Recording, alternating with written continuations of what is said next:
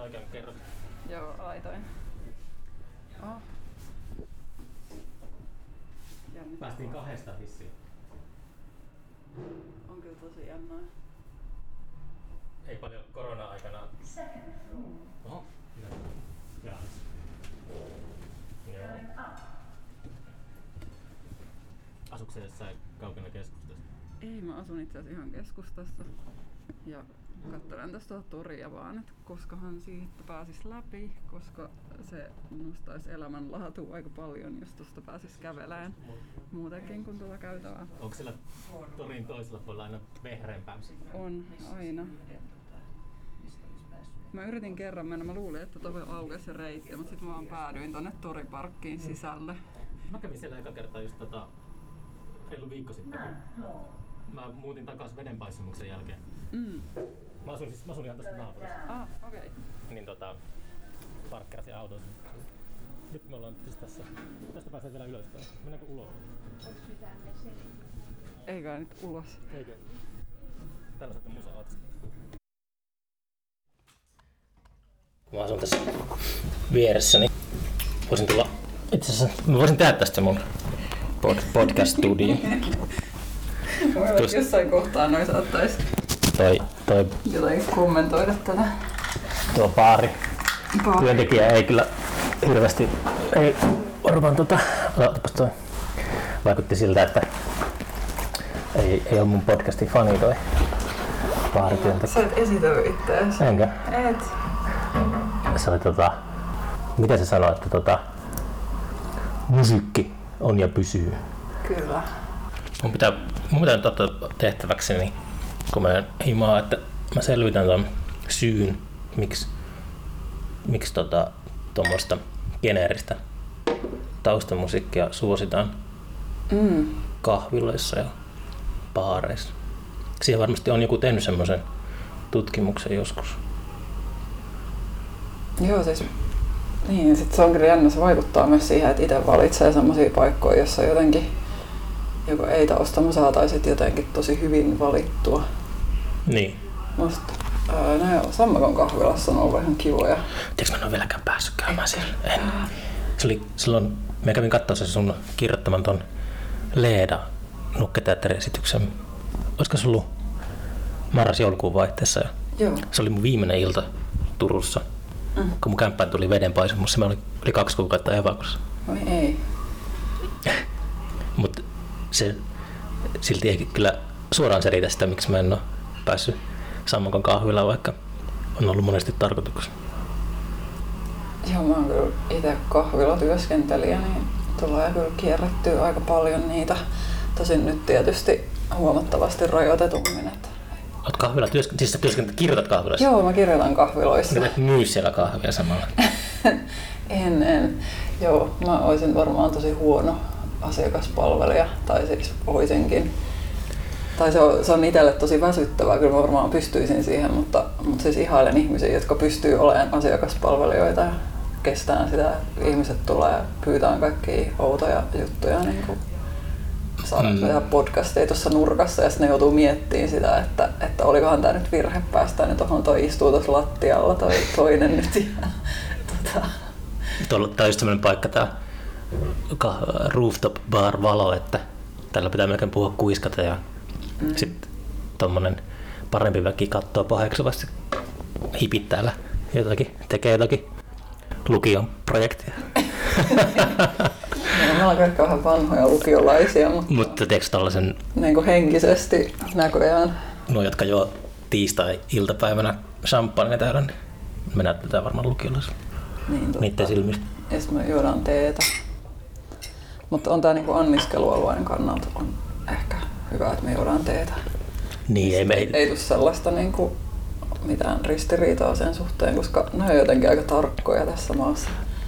Mutta jos mekin tässä tu- tunti hengaillaan, niin voisi melkein lyödä vetoa, että toi tulee toi työntekijä ennen kuin ollaan saatu valmiiksi, niin tulee kysymään, että meneekö teillä vielä kauan. On kyllä ihan mahdollista.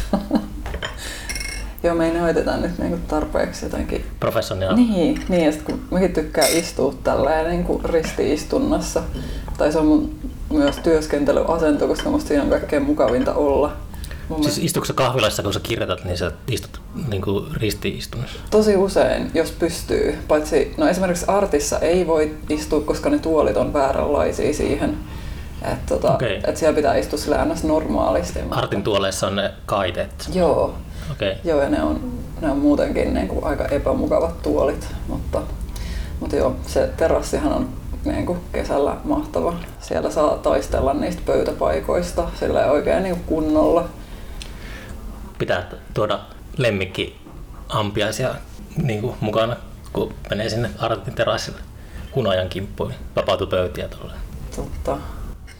Me nähtiin kyllä kerran kaverin kanssa siellä yksi semmoinen kunnon avaraluonto meininki, kun siellä tota, hyppi sellainen pieni joku talitiaisen poikanen siellä tota, pöytien alla. Mm. Ja sitten sitten sinne toi lokki, joka vaan niinku nielas sen kokonaisena sen, sen pikkulinnun. Siis joku merilokki? No siis semmonen iso lokki. Mä en itse asiassa ole kauhean hyvä lokkien lajituntija. Merilokki on semmonen, merilokki näyttää sellaiselta se on, se on käsittääkseni isoin niistä kaikista lokeista. Joo, ehkä just joku semmoinen merilokki tai harmaalokki, siis naurulokin mä tunnistan kyllä. Mm. Että se se ei ollut, mutta, mutta joo. Wow. Tää, tää oli myös niinku hieno semmoinen siinä siemailla jotain kahviaan ja katsoa, kun lintu kuolee. Elävänä, yhdellä haukkasulla, semmoinen niinku, joo. wow. Joo, joo, tai siis silleen, että sit vielä näki sen siellä sen suusta sen pikkulinnun. Kuuluu pirpitys sieltä. Joo, mutta se on myös tosi kohteliaita noita niinku naakkoja, että ne niinku kattelee tosi tarkkaan, että koska ihmiset häipyy pöydästä. Muutenkin musta Turussa on tosi hyvin niinku, tota, käyttäytyviä lintuja verrattuna esim. Helsinkiin. Täällä ei hanhia. Ähm, no, Paitsi Ruissalossa itse asiassa on hanhia, mutta no, ei, ei kaupunkialueella. kaupunkialueella. Mm. Mutta mut tavallaan kun tietää, että ne kauppatorin lokit nappaa kädestä kaikkea, että täällä, täällä harvemmin ne tulee mm. kyllä kerjään. Mutta... Joo, ne on vähän sitkeät kyllä. Mm. Mutta se on... Mm, mutta se... Siis se on meidän oma ongelma, kun me ollaan niin kuin, niidenkin alueella. Tai että, että niin kuin, pitäisi vaan osata jotenkin elää. Mutta loppipopulaatio on varmaan eksponentiaalisesti suurempi ihmiskunnan ansiosta. Lokki olisi varmaan semmoinen mm. Pieni kuriositeettilintu, jos ei olisi ihmiskuntaa, joka tota, heittää hotdog-käärleitä kadulle. Sitten ne lisääntyy ja lisääntyy. Se on kyllä totta. Joo, siis niin kuin lokit ja, ja pullut ja rotat on, on niin kuin kaupunkien kavereita. Mm. Pariisissa oli tosi paljon rottia. Tai mä olin siellä pari kuukautta yksi kesä loisin tota, toisen ihmisen residenssissä, niin sitten mä kuvasin niitä rottia, niitä tuli niinku illalla aina esille joka paikasta. Niin. Tosi söpöjä pieniä rottia. Söpöjä? Joo joo. Semmoisia poikasia. Ja sitten niillä oli just semmoiset omat käytäväverkostot jossain niinku, no semmoisella pienellä viheralueella esim. niin se maa oli ihan täynnä semmoisia reikiä, jos niitä sitten juoksenteli illalla. Onko se sitä Netflixin rotta-dokumenttia, minkä se, tota, sen teki se sama Dyde, joka ohjasi ton, sen Super Size Me aikoina. Siis toi Morgan Spurlock. Aa, okei, okay. en ole nähnyt. Joo, mutta se, se, se on niin Manhattanin rotat meininkiä. Niin Joo. Sillä Manhattanilla on muistaakseni monta kertaa enemmän rottia mitä ihmisiä. Se on aika kiintoisa symbioosi. Joo, toi on kyllä kiinnostavaa. Joo, mulla on ehkä jäänyt mieleen jostain, en muista kenen kirja on semmoinen kuin Rotta Odysseia, jossa tota, ää, niin kuin fokalisaatio on rotan näkökulmasta koko ajan. Ja sitten mm. siinä on tosi jotenkin groteski kohta, jossa rotat menee tonne ää, Sikalaan, jossa niin kuin, sieltä ei pysty liikkuun ja sitten syö niitä elävinä.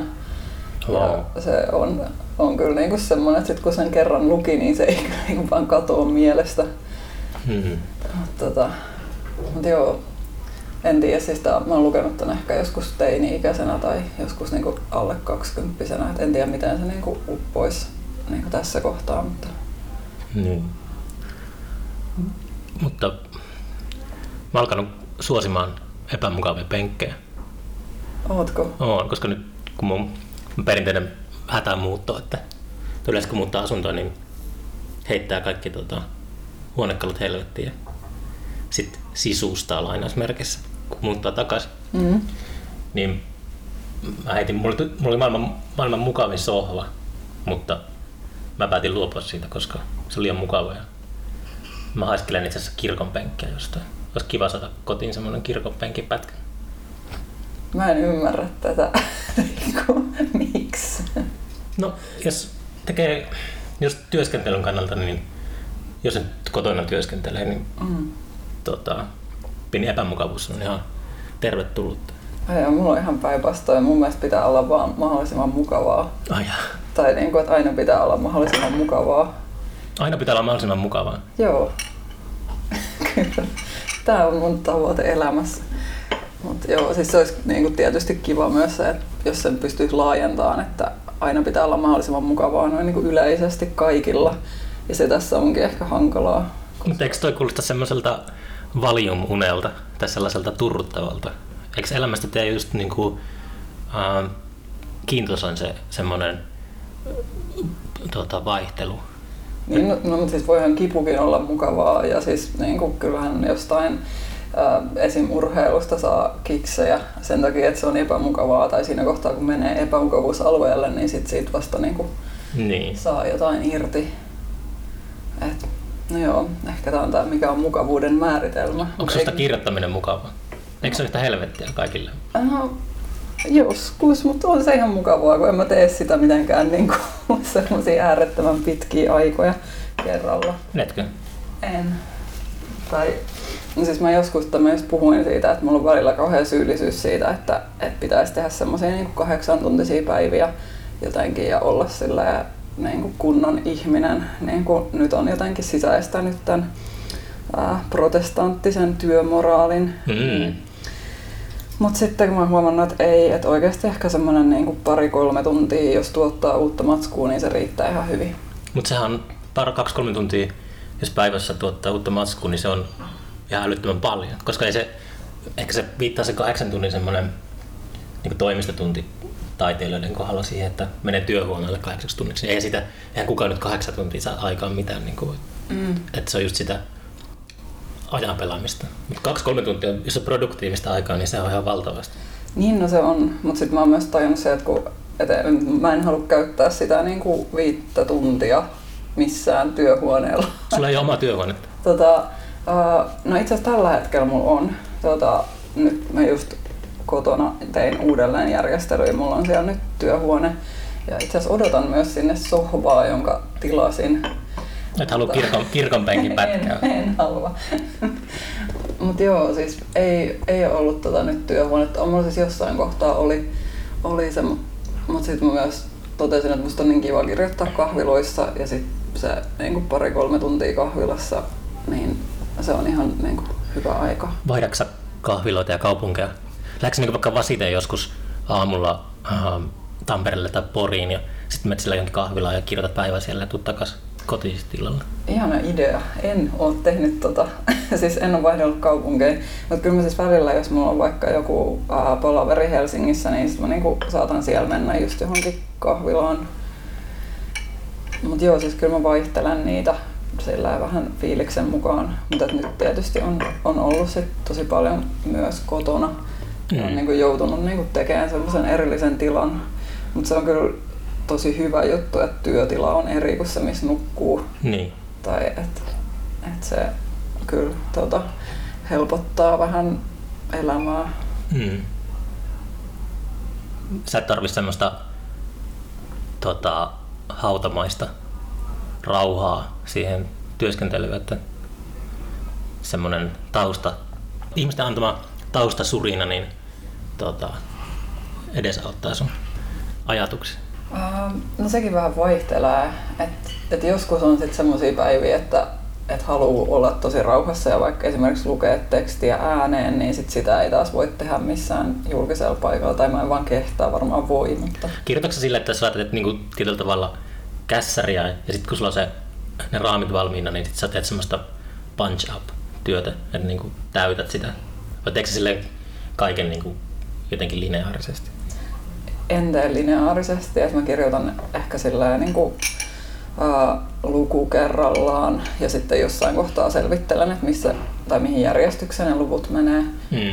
Et tällä hetkellä mulla on, on esimerkiksi semmoinen työvaihe just uuden kirjan kannalta, että mulla on siitä olemassa niinku versio, mutta nyt mä kirjoitan sinne, kun mä tiedän, että sieltä puuttuu lukuja tai niinku joihinkin ää, teemallisiin kokonaisuuksiin tarvii vielä niinku lisää matskua, niin sitten mä teen niitä lukuja erikseen ja, ja sitten niinku seuraavaksi pitää sit miettiä, että mihin kohtaan mä ne heitän. Mm. Milloin sun uusi teos on saatavilla kirjakaupoista? Ää, no itse asiassa 23, että niinku parin vuoden päästä. 23. Joo, 23 alussa on niinku tämänhetkinen suunnitelma. Wow. Toi aina taiteilijat, jotka tietää, tai on kalenteri jotenkin tuolleen tulevaisuuteen niin kuin varattu, niin se on kyllä aika hienoa. Mä en tiedä, mua jotenkin auttaa it, it, niinku omaa työskentelyä. että totta kai se saattaa niinku muuttua se suunnitelma, kun aina voi tapahtua jotain, mutta, mutta mua auttaa se, että jos mulla on joku semmoinen päivämäärä tiedossa tulevaisuudessa, niin mä osaan jotenkin suhteuttaa sen työmäärän siihen.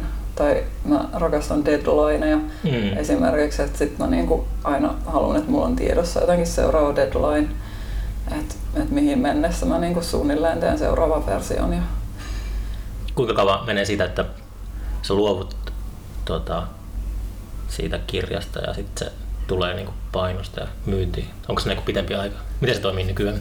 um, Onko se kuin puoli vuotta tai jotain, onko se vain ihan pari viikkoa? No, ei siinä mitään niin hirveän pitkää väliä ole. Siis se riippuu niin kuin, totta kai niin kuin myös kustantamasta, että jotkut niin kuin haluaa ne niin kuin aikaisemmin, mutta et, tota, et sit siinä lopussa on totta kai se niin kuin taitto ja oikoluku, että et kyllä siinä niin kuin, ää, pari, kolme kuukautta Hmm. niin kuin, on just hyvä varata sellaiseen. No onhan sulla aikaa tässä kuinka paljon? On, on, on. Onko hyvällä, hyvällä mallilla kaikki? No on ihan hyvällä mallilla. Et, en tiedä, siis jossain kohtaa varmaan tulee taas semmoinen angsti, että miksi teen tätä, mutta se on ihan perus ja sitten siitä. Onko ollut paniikki joka kerta, kun olet tota, ollut julkaisemassa tai jotain? Ää, no, Pakokauhu, pakokauhu. No, itse asiassa sen ää, Katie Katen kanssa oli kyllä ihan hirveä niin kuin angsti tai semmoinen niin kuin kauhu, koska, koska sit ei tiennyt yhtään, että miten ihmiset reagoi siihen. Tai siis sehän siinä on. Ja sitten kun se on paikotellen tosi ää, provosoiva, Hmm. niin, niin joo, siis kyllä Siis se... pelottiko se, miten ihmiset suhtautuu provosointiin vai? Aa, no joo, tai siis myös se, että niinku luetaanko sitä jotenkin tosi eri lailla kuin mitä mä oon niinku itse jotenkin ajatellut. Ja ihmiset ei tajuu sitä. Niin, no ehkä toi, mutta siis aina, aina tietysti niin kuin kaikki saa lukea sitä miten haluaa ja sitten sen tietää, että aina joku lukee sen niin kuin todella niin kuin erikoisesta kulmasta, siis mun mielestä erikoisesta, omasta mielestään loogisesta Hmm. ja kumpikaan meistä ei välttämättä ole oikeassa, mutta tota, mut joo, siis ehkä siinä on, on niinku semmoinen, että et jännitti myös se, että koska siinä, siinä on niinku paljon sellaisia niinku feminismiin liittyviä teemoja ja, ja sitten se on niinku aiheena semmoinen, että se saattaa jotenkin lähteä ihan sivuraiteelle se keskustelu. Et mua ehkä jännitti se, että niinku pystytäänkö pysyyn siinä niinku kirjallisessa sisällössä. Pysyttiinkö siinä? Uh, no aika hyvin Hmm. mielestä.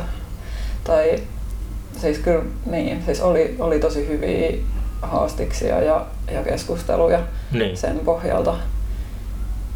Et tota, kaikki menikin sit lopulta tosi hyvin, mutta mä olin tehnyt kyllä ihan hirveät kauhuskenaariot omaan päähän, niin ei kannattanut näin jälkikäteen. Ja nyt sä teet vielä entistä rohkeammin kaikkea ja provosoit enemmän ja enemmän. Niin. Missä se raja on? No en mä kyllä, siis tota, en mä kyllä ehkä ihan to, tota lajia provokaatio lähde tekemään enää. tota, ähm, niin, ja sitten kun tos, mun mielestä se ei myöskään ole pelkästään niin provokaatio tai että se ei ollut se syy, että miksi mä halusin tehdä sen. Hmm. Et, et koska, mutta sitten sen tietää, että jos on sillä, että tässä aiheena on kuninkaalliset ja porno, niin kyllähän se nyt provokaatiolta kuulostaa. Niin. Et, tota, Mä tykkään kyllä, mun mielestä provokaatio on ihan niin kuin elintärkeä osa kaikenlaista keskustelua. Mutta toi, kuka se nyt oli? Niin Sami Liuhto sanoi meidän podcastissa, että että provokaatio on tyhmää. Ja sitten mä, sille mä, että no joo, tuokin on provokaatiota, mitä sä just sanoit. no kieltämättä toi on kyllä hieno, hieno provokaatio, provokaatio. Mm. Joo, mutta ehkä se oli enemmän, me keskusteltiin jostain mm. tuommoisesta trollaamisesta ja tällaisesta. Mutta toisaalta niin, ehkä se on se, että itsellä tuntuu, että jotain asioita on helpompi käsitellä sillä, että kärjistää ne niin kuin tosi överiksi. Että tavallaan se, että niin kuin, niin, että, että se mitä niin kuin, no just siinä Katie Keitissä oli just paljon sitä, että miten on niin kuin, no jollain lailla niin kuin, no nykyään puhutaan hirveästi sisäistetystä misogyniasta ja sitähän se niin kuin on mitä siinä niin kuin, tavallaan sen kertoja hahmon kautta myös niin käsittelee, että niin kuin, et, niin kuin siinä kirjoittaessa, jos mietit, että okei, että mulla on nyt niin kuin tällaisia jotenkin ajatuksia, joita mä en niin kuin tietoisesti allekirjoita, mutta sitten ne niin kuin tulee jostain. Ja sitten mä niin kuin lähdin ehkä menemään kohti sitä, että mikä tämä jostain on, mikä on tavallaan se niin kuin median ääni. Ja varsinkin se, että mitä se oli niin kuin parikymmentä vuotta sitten. Mm.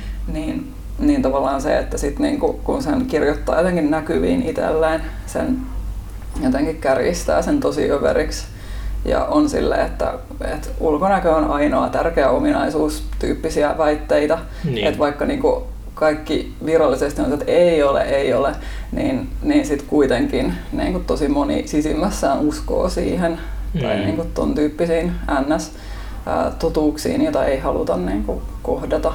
Niin. Onko lukenut paljon tota, tai ollenkaan niin kuin evoluutiopsykologiaa? Ää, en ole siis perehtynyt ja muutenkin siis mä en ole mitenkään erityisen akateeminen. Niin.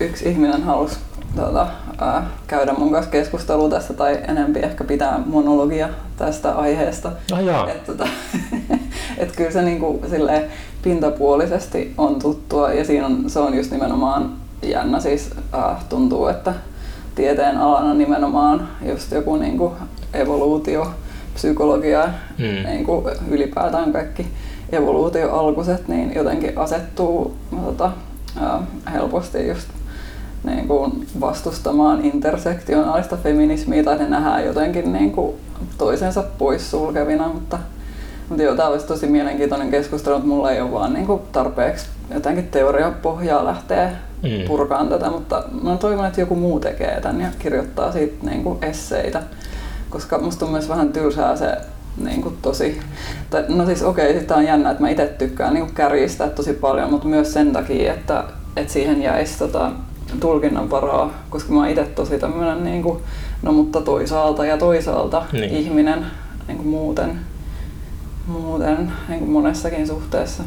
Hyvä, että sen median esille niin kuin sille, että ähm, media on jotenkin semmoinen, jos puhutaan uutismediasta varsinkin tietenkin Amerikka lähtöisesti, mistä se niin leviää muualle maailmaan, niin se jotenkin pääsee aina kuin, kuin koira veräjästä.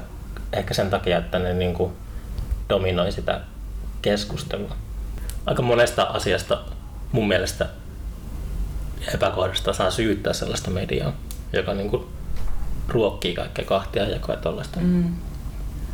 Mä en tiedä, miten se niin kuin voisi tota, koskaan parantua siitä muuten kuin ehkä just mm, internetin syövereistä löytyy kaikenlaisia tota, vaikka podcasteja tai tällaisia, mitkä on pikkuhiljaa Amerikassa niin saanut enemmän ja enemmän kuuntelijoita. Ne niin jopa päihittää kaikki tällaiset kaapeliuutiset ja tällaiset. Joo, siis musta on ihana, miten podcastit analysoi maailmaa ja myöskin niin kuin, no, esseet. Tai, niin. tai tavallaan niin kuin musta on tosi ihanaa, että sitten joku niin kuin, lähtee pyörittämään jotain niin kuin, uutisaihetta vähän laajemmin. Mm. Just se Washingtonissa se Capitolin valtaus, niin silleen en missään nähnyt sellaista tota, itsekritiikkiä medialta, että se voisi niinku osittain johtua siitä uutismediasta, jotka niinku on riippuvaisia jostakin Donald Trumpista. Ja, mm. että se oli niinku täysin, ne vaan niinku, se vaan meni jotenkin ohi. Kukaan ei niinku miettinyt, että hetkinen, että ehkä tämä vuosi on jatkunut niin vastakkainasettelu saattaa olla osatekijä tässä tämmöisessä niinku kansannousussa. Joo, niinpä. Ja mä kyllä, no joo, siis nimenomaan toi trollaaminen on, on siinä mielessä kiinnostava tota, koska sitten tuntuu, että monet ei ehkä niin kuin, mieti sitä, että et joka kerta kun niin kun jakaa jonkun trollin mm. sanomisiin, niin, niin jollain lailla niin tukee sitä. Mutta sitten se on myös tosi hankala, että et sitten, et jos se trolli on joku vaikutusvaltainen poliitikko, niin kyllä sit jonkun pitää myös niinku purkaa se, että jos, jos se puhuu jotain niinku ihan tota, puuta heinää julkisuudessa, mutta sitten myös se, että, et sit jos kaikki jakaa sen No joo, to, toki tämäkin keskustelu, on kaikki poliitikot puhuvat kyllä hienoa poliitikkokieltä. Ja, joo. Mä jotenkin näen vaan kaikkialla sellaista, kaikki on niin jotenkin enemmän tai vähemmän korruptoituneita. Sitten mä yritän silleen jotenkin löytää tie ulos siitä semmoisesta synkkyydestä ja kyynisyydestä, mutta aina vaan tuntuu, että kaikki on jotenkin enemmän tai vähemmän lahjottavissa Joo, siis tuntuu kyllä, että, että niin kuin jopa Suomessa niin se, että, että voi tehdä jotain niin kuin tietynlaisia poliittisia päätöksiä, niin pitää tehdä kompromisseja jossain niin kuin asiassa, joka on sit tyyliin sen oman puolueen arvojen vastasta. Hmm.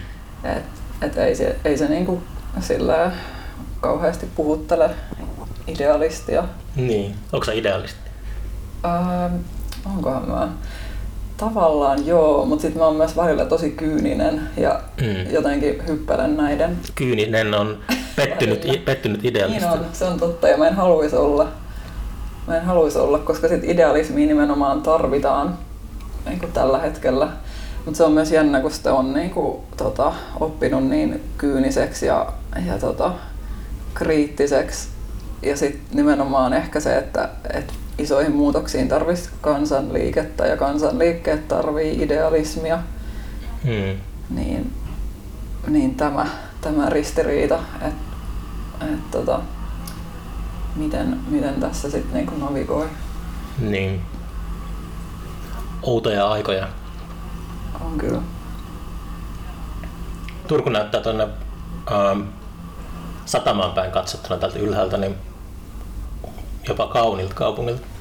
Mutta sitten kun katsoo tonne uh, hetkinen, itään niin kohti Varissuota ja Pääskyvuorta, niin siellä on semmoisia niitä vanhoja 70-luvun kerrostaloja sille ripoteltu sinne. Se on aika, on sinnekin oma, oma niin kuin viehätyksessä siinä tota, näy, näyssä, mutta täältä jos tajuaa, että harva kaupunki on suunniteltu katsottavaksi tämmöisestä perspektiivistä.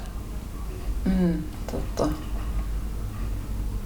Joo, sitten oikein myös se, että, että mitä Turku on niin kuin eri ihmisille. Että että se, että niin kuin itse on nyt niin kuin tällä hetkellä semikeskiluokkainen ja, ja asuu keskustassa, niin sit just se, että, että käynkö edes varissuolla ikinä en. Mm et en mä oikeasti, niin kuin, ei mulla ole käsitystä siitä, että mitä niin kuin, Turku on kokonaisuudessa. Mulla on käsitys vaan tästä keskustelusta. Kauan asunut ähm, Kauankohan? No reilu viisi vuotta, okay. viisi, kuusi vuotta, jotain tällaista. Mä vähän niin kuin, jumahdin tänne, kun mä kiinnyin tähän kaupunkiin. Ai, miten sä tähän kiinnyin? Äh, ihan skeptinen miten kukaan tästä voi pitää. Ei siis musta, musta on mahtavaa, että kaikki on kävelymatkan päässä. Et mä asuin Helsingissä aiemmin hmm. ja, ja sitten se, niin kun, no ensinnäkin vuokrat tippuu niin kun välittömästi kun tulee tänne. Ja en mä pystyisi asumaan Helsingissä niin kun, kivassa keskusta-asunnossa niin kun, ollenkaan näin mukavasti. Hmm. Ja sitten mä tykkään kaikista tota, no, vanhoista historiallisista rakennuksista, mitä täällä on kyllä myös onnistuneesti tota, koitettu poistaa, mutta niitä on silti jäänyt joitakin. Mikä sun suosikkirakennus Turussa on? Ähm, hyvä kysymys.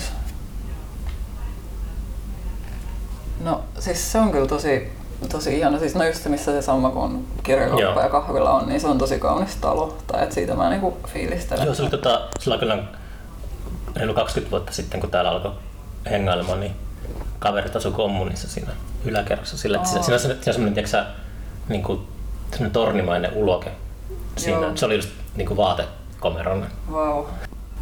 No joo, siis toi on kyllä. Ja sitten mä tykkään tosta joesta ihan hirveän paljon, vaikka se onkin tommonen niinku, ää, ruskea ja pieni. Selkärangaton puro. Mut viime kesänä mä kävin ekaa kertaa tuolla niinku yläjuoksulla, Hmm. jos pääsee uimaan. Joka Niin. oli myös semmoinen, että Aa, aivan, tämäkin on Aurajoki. Hmm. Vai viisi vuotta täällä, okei. Joo. Sun kirjallinen ura sitten liittyy pitkälti Turkuun. No, Tai ja, niin kuin, kauas sitä ekasta tuosta muodon muuttoilmoituksesta. Joo, siis tota, kyllä niinku aika pian sen jälkeen, kun se ilmestyi, niin, Niin, niin, niin tota, sitten sit niinku muutti tänne. Mutta joo, siis on täällä niinku, no just toi niinku nukketeatteriskene esimerkiksi on tosi kiinnostava. Joo, se on ihan huikea. Ja sitten tota, ää, no just nyt huomaa, että siis tänne on muuttanut tosi paljon esim. runoilijoita. Niinpä. Kaikki poesian tyypit Mm. niinku kasautuu tänne. Et kyllä Turku on varten otettava kaupunki. Mikähän nekin on tänne saanut? Olen muistaakseni kysynytkin. Jännä mistä tämmöiset liikehdinnät aiheutuu. Että Mm. No mä sanoisin, että, että tota, nimenomaan semmoinen, että on niin kuin, suht edullinen elämisen taso. Että siitähän niin kuin, esimerkiksi just joku Berliini lähti Mm. ennen kuin se gentrifioitu täysin. Mm. Niin, niin se, että siellä on niin kuin, halpoja vuokria ja Ei- ei se- tyhjiä tiloja. niin ei se täysin silleen, Ei siis se nyt tyhjästä tietenkään lähtenyt, mutta, mutta tai ei siis se, niinku että, sen gentrifikoitu. Sanoiko se niinku gent vai ei, gen, mä, mä ihan suomalaisittain Koolla. Ei no, Geellä. niin. No joo, olla se the gentrification of Berlin. Mut, mut joo. Berliinikin tota, se vaan sitten laajenee sinne pidemmälle ja pidemmälle. Mm. Sieltä jostain Kreuzbergistä Neuköllniin ja sitten Neuköllnistä mennään vielä etelämmäs. Ja, ja Lontoossa on kanssa se, että Lontoon niin kuin laajenee itään koko ajan. Kaikki taiteilijat muuttaa koko ajan idemmäs ja idemmäs ja idemmäs. Joo, kaikki menee aina niinku halvempien vuokrien perässä. Mm. Mutta joo, siis niin kuin jos joku kaupunki haluaisi, että siellä on jotain, jotain niin kuin kulttuuria ja, ja taidetta, niin sit vaan kannattaisi niin kuin pitää semmoisia saatavilla halpoja niin kuin treenitiloja kaikille eri tyypeille ja suht edulliset vuokrat. Niin. Mä oon vähän skeptinen myös tuon suhteen, että Mä oon näköjään idealisti. Onko se tosi tämmöinen, Pala- "Ah, sitten vain taide tapahtuu. Ei, mutta siis tää Turku ei niinku kyllä ole toiminut tälleen ollenkaan, että täällä on nimenomaan myös niinku, tota, siinä kulttuurikaupunkivuonna tota, lakkautettu työhuoneympäristö Juu, ja aktiivisesti, että e- en kehu heitä tästä. Mä en sitä mä en niinku, että se taiteilijat ja sitten se, uh, mikä se oikea sana olisi, niinku yhteiskunta tai tota, kaupungin päättäjät, niin jos ne menee käsi kädessä, niin mä en usko, että siinä on semmoista orgaanista niin kuin elinvoimaa välttämättä hirveästi. Että se yleensä tulee semmoista, mä oon vähän semmoinen pitkällinen vasta kulttuurin kiiski ollut aina, että, että niin kuin mieluummin on lähestynyt Turkua ja Ouluakin sellaisesta historiallisesta näkökulmasta, että on niin kuin porvarikaupunki ja sitten porvarikaupunki on niin kuin synnyttänyt liepeilleen tehokasta vastakulttuuria. Mm. Ehkä enemmän kuin Tampere joka, tai Kajaani, jotka on niin työläiskaupunkia perinteisemmin. Et, en tiedä sitten, jos on joku 16-vuotias, joka soittaa punkkibändissä, niin aluksi mennä jonnekin kaupungin tarjoamaan sellaiseen, tiedätkö, fasiliteettiin, joo, että soit, tai se, se on romanttinenkin ajatus, että mm. soittaa sitten jossakin semmoisessa moottoriöljyhajuisessa autotallissa. Joo, joo. Ei siis lähinnä, ei, en mä ollut ehdottomassa, että kaupunki niin välttis niin jotenkin yrittäisi tehdä niitä tiloja, vaan se, että ei niin aktiivisesti jotenkin tuhoa niitä, Niin. niin, niin se on ehkä se. Mutta siis onhan täällä esimerkiksi, mä en tiedä mikä, mikä diili esimerkiksi kirjakahvilalla on tällä hetkellä, Mm. et, tota, et koska mun mielestä niillä on kaupungin kanssa kuitenkin joku vuokrasoppari siinä ehkä. Ja ne on varmasti suojeltuja ne rakennukset. Mm. Joo. Et kun mun mielestä se on esimerkiksi tosi olennainen Mm. niin Turun ää, kulttuurikeskittymä. Se on Ja, se, ja sillä, että jos, jos sen niin kuin jotenkin lakkauttaisi, niin tosi moni asia kärsisi. Et, et nimenomaan mun mielestä siinä kohtaa toi on hyvää toimintaa, että ei vaan niinku jotenkin puutu siihen ja niinku ei esim. nosta vuokraa niinku Mm. siitä. Niin, se on totta, joo.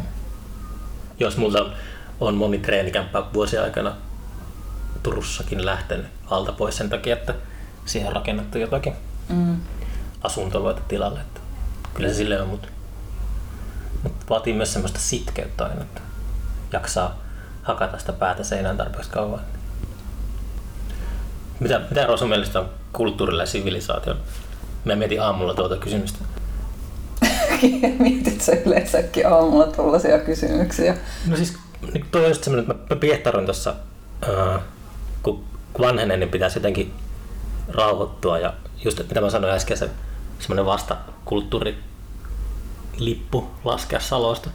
Mutta musta on tullut entistä militantimpi koko ajan. Mä niin kuin vaan jotenkin radikalisoinut enem, enemmän ja enemmän, mitä vanhemmaksi mä tuun niin tuollaisten asioiden suhteen. Että Mutta toi on just oikea suunta. Tai niinku, Niin. noin, noin sen niinku pitäisikin mennä. Koska niinku, en mä tiedä, se oli itselle semmoinen niinku kauhukuva, että joskus teini-ikäisenä, että mitä jos musta tulee niinku jotenkin semmoinen semmoinen keski-ikäinen ihminen, joka on haudannut kaikki haaveensa ja elää konventionaalisesti ja on tylsä. Mutta jos mä pystyisin elämään konventionaalisesti silleen, että mun päässä ei huuda mikään, niin ehkä mä valitsin sellaisen, no ehkä se on sellainen valjumuuni sitten, että jossakin mielialalääkkeessä semmoisena zombiena elää. Mutta joskus kaipaa vaan semmoista uh, järjestystä ja rauhaa, koska kaikki semmoinen hustelaaminen ja kikkailu, niin on, kun se tekee tarpeeksi kauan, niin se on kuluttavaa kanssa. Se on se, kyllä. siinä ei niin ole sellaista, voiko siinä pelissä koskaan voittaa. Se voi jatkuu ikuisesti eri, eri tavalla. Joo, toi on kyllä vaikea siis just löytää se tasapaino siitä ja, ja myöskin siitä, että, että niin kuin kuinka paljon kokee ää, syyllisyyttä ja vastuuta maailman epäkohdista. Niin. En mä hirveästi kyllä niistä koe. Mä, mä koen, mutta ehkä se on just se, että mä oon sisäistänyt liikaa tämän, niin kuin, että yksilö voi kaiken tehdä ja ratkaista. Mm. Sun pitää katsoa Adam Curtisin dokumentteja. Siltä tuli just uusi BBCltä, kun se on just uralla sotinut tota ajatusta vastaan. Että se on semmoinen, mm. se on illuusio, mikä niinku tulee systeemiltä, että asioille ei voi tehdä mitään. Mm. Et, niin kuin yksilöstä se aina lähtee tietenkin kaikki, mutta moni, moni niin kuin turtuu ja alistuu sillä, että mikä ei koskaan muutu. Niin sepä, ja siihen ei niin kuin haluaisi mennä ja sitten sen niin kuin tietää. Mutta se, tulee, se sota tulee siinä, tai taistelut tulee siinä vastaan, kun pitäisi tehdä päätöksiä, että mikä on oikea suunta. Mm. Että mikä on niin kuin lyhytnäköistä ja mikä on kaukonäköistä, koska varsinkin jos on tottunut kyseenalaistamaan omia ajatuksiaan, niin sitten se on usein aika haastavaa. Kyllä mä, mä, mä en ikinä niin oleta, että mä oon oikeassa missä, mitä mä teen välttämättä. Niin, no mä en tiedä, siis mulla vaihtelee toi. Joskus mä oon sitä mieltä, että mä niin kuin, tiedän täysin mikä on oikein. Tai ehkä se on enemmän semmoinen niin kuin, tietyt äh, ihmis- tai eläin- tai kasvioikeuksiin liittyvät asiat, Mm. joissa, joissa on niin kuin mun mielestä niin kuin aika lailla semmoinen absoluuttinen oikea ja väärä niin kuin liittyen, liittyen väkivaltaan esimerkiksi. Mutta sitten monessa muussa, muussa asiassa niin, niin se on kyllä. Eikö Immanuel Kant tota, metsästänyt koko elämänsä ajaa sitä universaalia moraalia? Ai niin, totta. Mun pitäisi vaan jotenkin perehtyä johonkin moraalifilosofeihin. Mutta Mm. mut sitten mun mielestä tämä on taas kauheata, koska siis mä aina välillä yritän lukea jotain Niin. niin kuin filosofista Joo. kirjaa. Ja sitten sit mä vaan se, että tämä on liian teoreettista ja tönkköä. Tai niin kuin monesti se kieli on jo semmoista, että ei sitä niin kuin vaan halua lukea. Mm. Mä tiedän mitä to, joo. Tai, tai et, koska sitten on sillä, että, että jos tämän niin pystyisi pukemaan jotenkin selväsanaisemmin, sanoiko, no joo, mä oon vaan ehkä jotenkin, en ole yhtään semmoinen niin teoreettisen filosofian ystävä, Mm. tai, tai niin kuin, että kyllä mä niin kuin näen, että okei, että se voi olla tosi kiehtovaa pohtia jotain käsitteitä, mutta sitten itse on sen verran konkreettinen, että se tuntuu jotenkin Mut, mut, vaikealta. mut se on kanssa, että kyllähän sitä saattaa omin avuinkin soutaa sinne samoihin päätelmiin. Muutaman, muutaman kerran käynyt silleen, että on lukenut jotain. Ja sitten joo, tota, niin kuin, näin mäkin olen tai joskus pähkäillyt. Mutta totta kai sitä seisoo jättiläisten olkapäillä.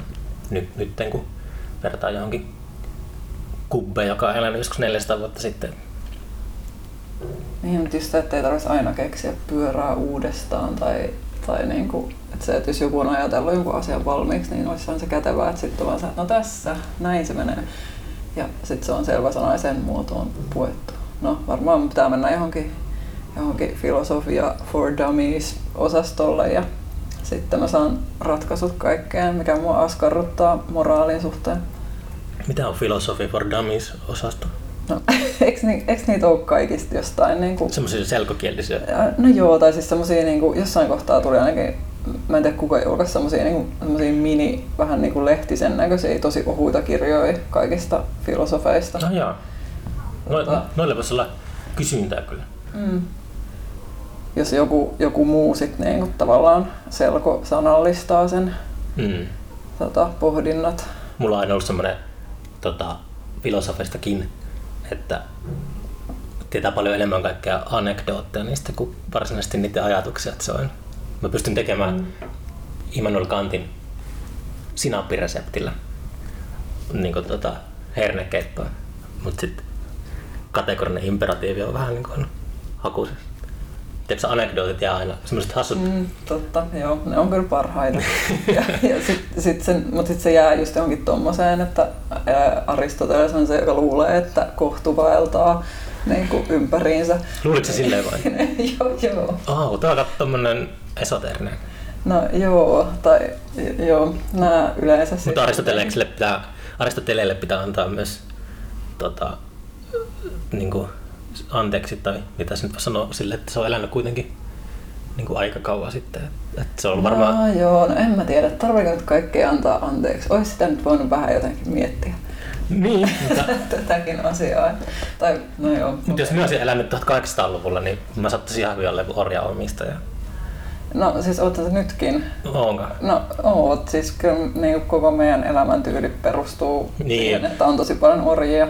Niin on joku Applen hikipaja jossakin Kiinassa. Niin, ja sit, no joo, siis se, että kuinka monta kansanmurhaa tällä hetkellä on käynnissä ja, Mm. ja myös niin kuin, toi on musta just jännä toi ajatus, tai itse asiassa toi on myös semmoinen, mitä mä nyt oon jotenkin tutkinut sitä, että kuinka, kuinka paljon oikeasti niin kuin, nimenomaan orjatyövoimalla tällä hetkellä niin kuin tehdään kaikkea. Että et just niin kuin kaikki noin niin kuin puhelimien akkuihin tarvittavia Mm. mineraaleja just niin kuin louhitaan orjatyövoimalla ja, ja niin kuin suklaata. tota, äh, niin. Onko suklaassakin orjatyövoima? Joo, on. Ja siis mun mielestä Finwatch on niinku, tota, vähän huomautellut Fatserille, että hei, olisi kiva, että niinku, voisitteko huolehtia, että nämä ei olisi orjatyövoimalla Mm. tuotettuja. Mutta joo, toi, toi jotenkin vaan niin häiritsevää. Plus ne niinku, tota, keskitysleirit Kiinassa, Niin. no, keskitysleirit myös Yhdysvalloissa Mm. keskitysleirit aika monessa paikassa ja sitten kun toi on myös semmoinen, niin että mitä jotenkin, tai siis että et joskus tota, yläasteella historian tunnilla on niin kuin tullut semmoinen, että niin, että tämä keskitysleirit olivat, olivat tota, kauhea asia, mutta koskaan tällaista ei enää tapahdu ja, Mm. ja sitten tavallaan niin kuin pitää pikkuhiljaa herätellä itsensä siihen todellisuuteen, että ei, että oikeastaan tämä kaikki tapahtuu nyt Mm. niin kuin uudestaan. Ja, ja tota, en mä tiedä, siis kyllä mä, mä olin kanssa sitä mieltä joskus, että et en mä välttämättä niin kuin olisi mikään ollut jossain natsi-Saksassa mikään tota vastarintaliikkeen ihminen. Et mä olisin saattanut vaan olla jos semmoinen, joka, että jos en olisi ollut juutalainen, niin, niin sitten mä olisin vaan ollut siellä sillä, että minä nyt elän tätä minun normaalia elämää. Mm. Ja näinhän me tehdään tässä. Mm. Juodaan tätä. ähm, No joo, itse asiassa en tiedä tästä teidän firmasta. Että Mitä teitä me otettiin? Mistä, mistä tää on? en, en tiedä. Niin. Tää on Nordquistia. Tää Niin. kuulostaa aika tota, sortavalta. Joo, en, no siis Lipton on kyllä paha. Onko se paha vai? On, Lipton on paha. Kaikki kaataa sademetsiä. ne sademetsiä? No tyyliin. Okei. Okay. Niin. No. Nämä on myös jänniä, koska sitten noi on, noi on just semmoisia, että sit lukee aina uutisista jonkun, jonkun tollasen ja sitten ei laita sitä itselleen mihinkään ylös ja sitten vaan silleen, että okei, tämä firma on paha, tämä firma on paha. Sitten ihanasti myös luokittelee sen tälleen tosi niin kuin, Hmm. niin kuin hyvä paha akselilla, mutta siis kaikki, kaikki suuryritykset kyllä on aika pahoja, Niin on. Että ei siitä oikein niin kuin pääse mihinkään. Sieltä se lähtee se maailman muuttaminen ehkäpä, että suuryritykset, suurkorporaatiot varmaan niin kuin, siellä se valta on. Siellä se todellinen valta on. Niinhän se on. Mutta sitten mua myös kiinnostaa se just, että, että miten niinku ihmiset, jotka haluaa muuttaa maailmaa, että sitten jotenkin, tai että osalla on just, tai on kuullut siis tällaisia, että, että ää, minun pitää nyt vain itse hankkia niin kuin tosi paljon tätä pääomaa ja valtaa, että sitten pystyn tekemään hyvää sillä pääomalla ja vallalla. Hmm. Mutta just se, että, että siihen pääsee, niin pitää niinku pelata niillä säännöillä. Ja niinku mietin just sitä, että kuinka pystyy olemaan tavallaan korruptoitumatta itse. Et koska sit niinku, siihen tulee myös niinku tunnesiteitä kaikkiin muihin ihmisiin, jotka edustaa niitä niinku tosi äh, inhottavia arvoja. Ja, ja sit niinku, et ne on todennäköisesti ihan kivoja tyyppejä. Et sitten Ne on kivoja tyyppejä. Niin. Ja se on semmoinen, että ei pidä, monesti aktivistit saattaa unohtaa sellaisen niin kuin ihmisyyden pimeän puolen jotenkin, että Mm. kaikki ihmiset on niin kuin monimutkaisia olentoja, jotka on erehtyväisiä ja sitten on niin kuin sellaisia itsekkäitä ja ahneita. Joo, ja sitten toi jotenkin ei se, aina yllättää mut uudestaan. Tai, tai moni, joten- niin, se on silleen, että Ai niin. tuodaan tankit kadulle, niin ei sekään sitten ole niin jotenkin semmoinen totalitäärisyys ja autoritäärisyys, ne jotenkin, mitä yrittää itse kiertää. Mutta kaipa tämäkin ketju tässä podcastissa. Tuo laite on varmaan tehty just jonkun kyynelillä tuolla jossakin. Mutta Niin, mutta just toi, että kyllä, se aina, kyllä se aina pitää elää vähän semmoisessa, tiedätkö, tai jos Niin, itsepetoksessa niin, ja- denialissa silleen. Joo. Niin ja sitten no just tää, että sit, sit tavallaan niinku tällä hetkellä se on ihan ok, että, että se vaan pitää niinku osata sanoa, että tämä kaikki on riistoa ja sitten niinku, sit voi mennä piehtaroimaan siihen tota, orjatyösuklaaseensa. Hmm. Et se on, se on myös jännä tämmöinen niinku, tavallaan niinku ns. tiedostavien ihmisten juttu. Hmm. Että et sitten niinku, tavallaan voi tehdä ne kaikki Niin. samat asiat, kunhan ensin sanoo silleen disclaimerina, että tämä on väärin. Nimenomaan, Sitten niinpä. tekee sen. Siitä se Adam Curtis puhui siinä uudessa dokkarisarjassa, että se epäilee vahvasti, että miten niin kuin varsinkin valkoiset radikaalit, kuinka valmiita ne on oikeasti luopumaan siitä niiden vallasta. Mm. Että se on semmoista no. teeskentelyä teatteria aika pitkälti. Joo, joo. Ja toi on niinku, toi on, toi on ihan totta. Ja se, että kuinka valmis olisi niinku itse luopuun vallasta. Hmm. Tai Ja se, se valtakin on vähän semmoinen, niin kuin, että No kun se valta pitää ensin jotenkin tunnustaa ja sit, se, sit kun on... mä inhoan Michel Foucaultia. No, mi, mi, miksi sä tuot sen sitten? en mä ollut tuomassa sitä tähän. Älä mene sinne. En mä ollut menossa Okei. sinne. Mä vaan puhuin vallasta. Juu, juu. Mutta se, että mitä se valta tarkoittaa, niin se on silleen, mm. kuinka loppujen lopuksi on sellainen uh, valmiiksi nauratteen sitcomin turruttama semmoinen systeemiorja ja onko se valta, kuinka paljon, sen valta mitä meilläkin näennäisesti on, niin onko se jotenkin illuusiota, että meillä on mitään valtaa mihinkään. Niin, no en mä silti sanoisi, että se on illuusio, koska, koska sit niinku, tavallaan ää, jollain lailla meillä ei ole ehkä semmoista niinku taloudellista valtaa, mutta sitten taas se, että et niinku, suhteet on, on valtaa, se, että ketä tuntee ja että niinku, pystyykö esimerkiksi pyytämään palvelusta joltain ihmiseltä, niin, Mm. mm. niin jos pystyy ja jos niitä on paljon, niin sitten on valtaa. Ja kyllä mä väitän, että sulla on ainakin sellaista valtaa. Mulla? No sulla ja siis mulla myös on sellaista valtaa. Ja myös se, että saa niin kun tuoda ajatuksiaan julkisuuteen ja joku muutama ihminen niitä tarkastelee, Hmm. niin kyllä siinä on aina valtaa. Niin. Hmm. Mutta se on jotenkin vaikea myöntää, varsinkin se on lähtenyt jotenkin semmoisesta tilanteesta, että et ei ole vaikka ollut hirveästi valtaa tai on kokenut, että ei ole valtaa.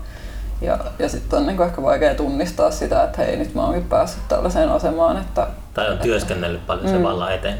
niin, niin.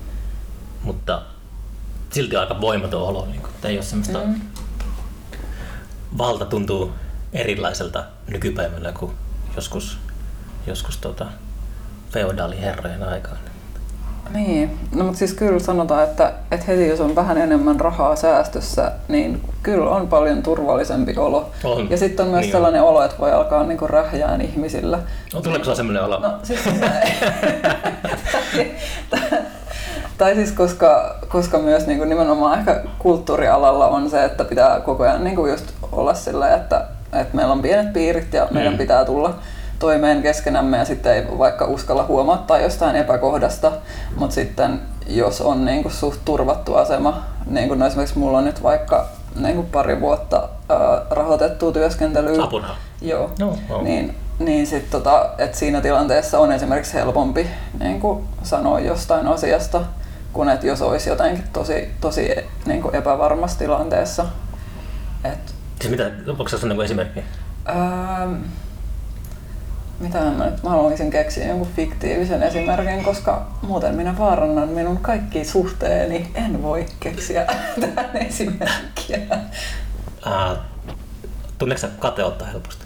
Ähm, aikaisemmin tunsin enemmän. Mutta sitten kun sä oot jotenkin menestynyt, No nyt mä oon ehkä semmoisessa asemassa, missä mä toivoin joskus olevani, mikä Mm. on myös tosi... karistanut sen kateuden pois. No joo, siis on se niinku karistanut sitä jonkin verran, mutta siis kateus on aina se, että sit yleensä vaan tunnistaa sen, että mitä haluaa tai että niinku, mitä toivoisi itselleen.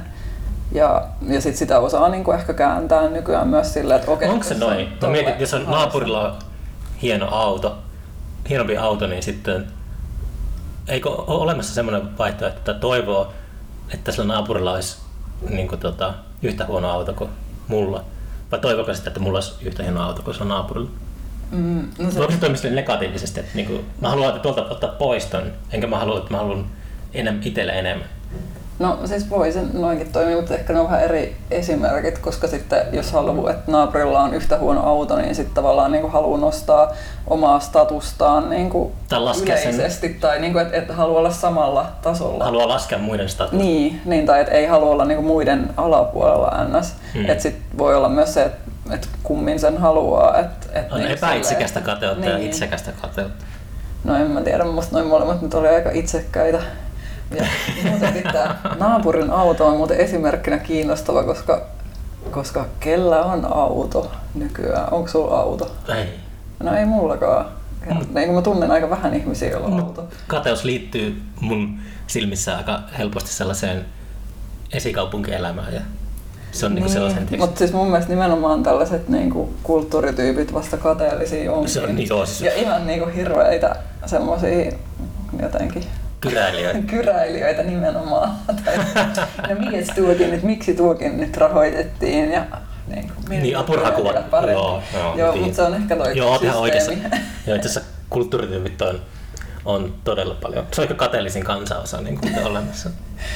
Mutta se on just se, että koska niitä resursseja on niin vähän ja sitten kun tietää sen, että, että koska tahansa saattaa niinku tipahtaa, niinku joko rahoitus saattaa tipahtaa tai sitten on vaan sille, että sinun työsi ei nyt ole jotenkin ajankohtaista ja kiinnostavaa niin kuin jonkun mielestä, että sit ei siinä niinku oikein voi päästä semmoiseen, että nyt minulla aivan varmasti niin kun tulee seuraavat 30 vuotta kaikki menemään hyvin.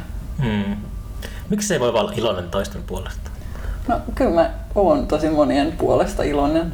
Mutta vasta sitten, kun olet itse niin kuin päässyt kuiville. Niin... No ei, mä olin aiemminkin.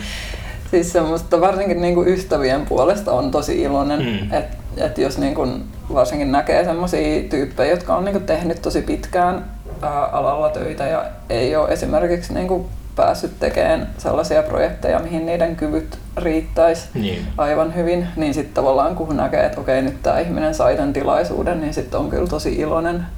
Hmm. Onko sulla semmoista ystävää, jonka kanssa sulla on semmoinen kilpailullinen suhde, että jotenkin haluaa ylittää toisensa. Ja... Et sille se, voi, se, voi, se voi olla positiivinen voima. Että sille haluaa niin kuin, jotenkin nousta kohti jumaluutta niin sille yhdessä, mutta koko ajan pitää niin nokittaa toinen. No en mä ehkä osaa sanoa, tai ei ehkä ihan niin kuin Mm. noin, noin suoranaisesti. Sparrauskaveri. Niin, sparrauskaveri. No, niin toi olisikin hieno termi. Mutta joo, siis on, on totta kai niinku semmosia niinku luottolukijoita esim. Mutta joo, se on vähän, vähän eri, koska sit mä oon myös koittanut pitää just joitain ää, ystäviä niinku silleen selkeästi niinku ystävinä, Mm. että, että tota me esimerkiksi niinku yhden kollegan kanssa, jonka kanssa me ystävystyttiin, niin että me ei niinku lueta toistemme käsikirjoituksia, että Niin. me luetaan ne valmiit kirjat. Että musta on tosi hyvä, että, että se ei mene semmoiseen niinku, tavallaan työsuhde Mm. puoleen. Et, Miten muuten kustannustoimittajat? Onko sulla ollut sama kustannustoimittaja alusta asti? ää, Vai Onko, sulla, miten, se- onko, onko, kaikilla, onko kaikilla pakko olla kustannustoimittaja? Miten tuo maailma toimii? Kerro mulle. Miten maailma toimii? No joo, siis ihmisellä on kustannustoimittaja. Ja, Joku, joka hengittää niskan takana ja punakynä viuhuu. Ja... Niin, no toi on se niinku, jostain syystä, mitä niinku ajatellaan, mutta mun mielestä kustannustoimittajan työ on enemmän siis semmoista, että, että se niinku kannustaa Mm. ja myös niinku kuuntelee sen kohdan, kun on itse siinä tilanteessa, että, että ei usko siihen tekstiinsä ja sitten tavallaan niin puhuu siitä eteenpäin. Okay. Niin, niin että kyllä no mä näen sen, että se on, on ehkä niinku, se on se niinku valmentaja, sparraaja Mm. tyyppi. Mutta se ei, ole, se, ei ole, se ei ole hyvä asia, jos se on niinku ystävä. Ää, no se on, tai siis niin, toi on kyllä vaikea kysymys, että et niinku, minkälainen ammatillinen etäisyys niinku, on hyvä. Kyllä mä uskon, että on niinku, jotenkin olennaista pitää se niinku, vähän erillään. Mm.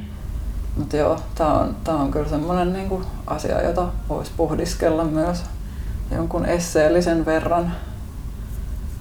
Esseellisen verran. Esseellisen verran. Kirjoitatko sä vielä Joskus. Ää, no joo. Onko se julkaissut esseitä? Että se on niinku... Öö, oon mä siis tota, tota, en ole siis esseekirjaa Niin, niin, julkaissut, mutta niin. niin. Niinku, muutaman tota, öö, Se nuoressa on, se on semmoinen ja- niinku, tota, ää, kuninkallisten laji ehkä. Tässä jotenkin esse, essekirjallisuudessa on semmoinen, jos joku kirjoittaa hyvän esseen, niin se on jotenkin ihan valtava miekka. Niinku, Mm. Se on, vaikka joku romaani jotenkin ihan mahdoton ajatus, että miten joku voi kirjoittaa semmoisen, mutta esseessä on semmoista niinku, niinku tota, tavoittamatonta. Totuutta. Se on totuutta helposti. Se tässä semmoinen tietysti totuuden niinku aura. Ei sitten tietenkään totuutta, mutta sitten tulee semmoinen olo, että tuo tietää, mistä tuo puhuu, jos on hyvin kirjoittanut. Joo, ja se on myös ihanaa, koska sit, sit niin jos lukee jotain esseetä, jossa tota, joku öö, saa vakuutettua sut niin siitä, että et kyllä tämä jotenkin että Kuren sanotusanalyysi on tärkeintä maailmassa, niin vaikka siis onhan se, niin, niin tota, se, on, se on hieno, Mm. hieno laji. Ja joo, esseet on ollut kyllä nyt jotenkin myös muodissa, mikä on, on ihan kivaa. Ei se näy siis sille ilmeisesti mitenkään esseistien myynneissä tai toimeentulossa, mutta, mutta silleen niin kyllähän- ajatuksena. Nyylenkin taisi saada aikamoiset apurahat No se sai, se sai kyllä nyt, nyt joo apurahat ja, ja palkinnon. Ja ansaitustikin. Mm, joo. Joo, mut mä otan kanssa tota ton ää, Silvia Hosseen, että tulee uusi esseekirja aika Okei. pian, niin sitä oottelen esim. Mm. kiinnostuneena. Mutta joo, siis mä en yhtään tiedä, että osaanko mä kirjoittaa esseitä, mutta kirjoitan silti. Mutta ei sitä opi muuten kuin kirjoittaa. Kirjoitatko sä päiväkirja? Päiväkirjaa. Ää, tavallaan. Siis mä kirjoitan, ää, no joo, siis mä kirjoitan joka aamu semmoista tajunnan virtaa. Mm. Onko se niinku automaattikirjoitus, kun se on se? Terve. aamusivuiksi, tota, Mitä? aamusivuiksi kutsutaan, se on siis semmoisesta tota self-help-kirjasta Ah, lähtöisin ää, Julia Cameronin tie luovuuteen. Okei, mä en ole kuullutkaan. Joo, siis se on jotenkin, ehkä mä, siis mä kyllä suosittelen sitä tosi monille, mutta sitten se on vähän niin kuin nolokirja, Mm. Mm. koska se on, on niin kuin semmoinen jotenkin löydä sisäinen luovuutesi ja sitten siinä puhutaan kaikesta korkeammasta voimasta ja niin kuin, että siinä on tavallaan semmoinen niin kuin New Age-viba, mutta tota, mut sitten se on kyllä niin kuin ollut tosi hyödyllinen siis kirja mulle. Et en mä sitä niin kuin mitenkään säännöllisesti nyt lue, mutta, mutta sitten mulla on jäänyt se niin kuin tapa kirjoittaa niin kuin aamuisin about puoli tuntia tajunnan virtaa. Ja se on siis semmoinen, että siinä ää, esimerkiksi jos, jos on niin kuin taipumusta itsepetokseen, niin sitten on hirveän vaikea ylläpitää jotain itsepetosta, jos pitää joka aamu kirjoittaa jotain, että sitten siinä niin kuin joutuu olemaan aika rehellinen itselleen, mikä auttaa musta niin kuin elämässä ihan ylipäänsäkin. Onko joku, joka ei harrasta itsepetosta? en mä tiedä. Mä haluaisin ajatella, että on, mutta tota, mut joo. Mutta siis vähemmän harrastan itsepetosta ehkä kuin niinku joskus aiemmin. Hmm. Mutta siis mä oon tehnyt tota kyllä nyt tosi pitkään jo. Semmoinen kaikilla semmoinen aamurituaali, tai kaikilla, mutta aika usein. Hmm. Mä oon sitä semmoista Qigong liikevenyttelyä tehdä aamussa, niin se on ehkä jonkunlaista placeboa, mutta tuntuu, että on usein paremmalla tuulella, jos on tehnyt semmoisen parinkymmenen minuutin venyttelyn siinä. Että se on selkeästi parantanut elämänlaatua. Mutta sitä noi kyllä niin tekee, tai mua ainakin itse auttaa kaikki tällaiset niin rituaalimaiset asiat tosi paljon. Onko se taikauskoinen? Tai mikä on taikauskoisuuden ja, taikauskoisuuden ja sitten semmoisen kompulsiivisuuden ero? no mä oon ehkä niin kuin jotenkin agnostisella tavalla taikauskoinen. Mm, sama juttu. Mä oon niin joissain asioissa, mutta sitten mulla on kuitenkin siinä semmoinen tietoisuus, että tämä nyt ei ehkä jotenkin mm. läpäise tätä niin kuin logiikka puolta. Mulla on kirjalukiessa semmoinen juttu, että mun pitää aina lopettaa, jos mä suljen kannet, niin tota, mun pitää lopettaa oikeanpuolimaisen sivun niin kuin oikea ylälaitaan. Mä, mun on pakko lopettaa siinä. Se on okay. täysin, täysin niin kuin, tekee hulluksi, jos mä joudun lopettaa sen lukemisen jonkin muuhun kohtaan sitä aukeamaan. Ja sitten mulla on, jos mä katson te- leffaa tai TV-sarjaa, niin mä pystyn pausettamaan sen tai stoppaamaan niin kuin kahdeksan minuutin kohdalle, 12 minuutin kohdalle, 15 minuutin kohdalle, 20 minuutin kohdalle tai 30 minuutin kohdalle. Niin tolleen. Se on tosi omituinen niin kuin neuroosi. Jännä numeroihin liittyvä. Joo. Se on ollut mulla niin kuin, melkein aina lapsesta asti. Että se on niin kuin tämmönen tapa. Joo, siis mullakin on jotain tollasia niin kuin, tota, jänniä, siis nimenomaan digitaalikelloihin liittyviä. Niin kuin, tota, digitaalikelloihin? Joo, tai siis niin kuin, no, aika monillakin on ilmeisesti se, että jos on niin kuin, vaikka joku tietty luku, niin sitten niin kuin, ajattelee, että se on jotenkin niin kuin hyvä merkki tai, tai niin kuin tällaista. Mä en ehkä halua avata tätä ihan täysin, koska, koska mä jotenkin jaan sen aika harvalle, että mitkä ne on ne niin kuin spesifit mm. jutut, mitkä siihen liittyy. Mutta, mutta joo, siis toi on nimenomaan niin kuin jäänyt lapsesta. Tai että sit niin kuin, mulla oli myös lapsen tapana sillä, että kun mä istuin bussissa, niin niin sitten mä niinku aina, äh, kun mun jalat oli maassa, niin mä nostin niinku niitä varpaat ylös aina niin kuin noiden katulamppujen kohdalla, joten se oli aika semmoista niin kuin, sota, liikkuvaista. Mutta joo, sitten mä jossain kohtaa ehkä vaan päädyin siihen, että tämä ei ole käytännöllistä. Ja... Kasvoiko Helsingissä? Uh, itse asiassa Tampereella. Ah joo, okei. Okay. Joo. joo, siellä mä oon niinku, tota, myös opiskellut. Hmm. Mut joo, kaik, kaikkia tollasia niinku, että kyllä mä väitän, että tosi monet ihmiset, jotka on sillä, että en ole yhtään taikauskonen, niin sitten niillä kuitenkin on joku tommonen niin kuin, tietty mm. niin kuin, rituaalinen juttu, joka siis voi olla perusteltu sit jollain, niin kuin, että tämä on tieteellisesti jotenkin ihmistä hyödyttävää. Ja kyllä mäkin niin kuin huomannut, että jos on mahdollisuus vältellä numeroa 13, niin mä välttelen. Mä sille, jos, se, jos ei ole mahdollisuutta, niin sit ei se niin kuin mua silleen ei se mun päivää pilaa. Mutta jos mä voin valita jonkun muun numeron jossakin kontekstissa, kun numero on 13, niin mä valitsin kaiken varalta. Jännä. Joo, siis mutta toi on varmaan aika yleinen niin kuin just täällä. Ja sitten toi on just niin kuin, jos vaihteleva, että, tai kulttuurillisesti, että mikä on niin kuin hyvä ja huono numero. Niin, niinpä. Alright. Tota, onko sulla nettisivut, jos kuuntelet, haluaa käydä katsomassa kuulumisia? tota, Miten tuo nykyään toimii? miten tämä toimii? Siis ei ole mitään erityisiä nettisivuja, että Instagramissa. Onko sulla tota, kustantajalle verkkokauppa? Tai?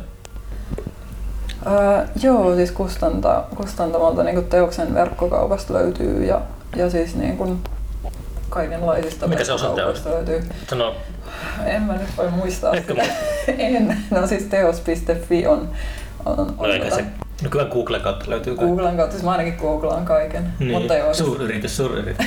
niin, suuryritys joo, mutta Anukaaja ja sit pitäisi löytyä kaikkea, kaikkia nettikauppoja. Joo, tota... Ei tässä muuten... Ähm, tää oli aika eksoottinen paikka tehdä podcast kyllä. Tota, kiitos, oli, oli hauska jutella. Joo, ei kyllä. Tää, tää meni jotenkin todella hämärille vesille, mutta No joo, hyvä. se välillä menee niin se. Mutta ei mitään, nähdään seuraavalla kerralla. Tuota, Joo. näin.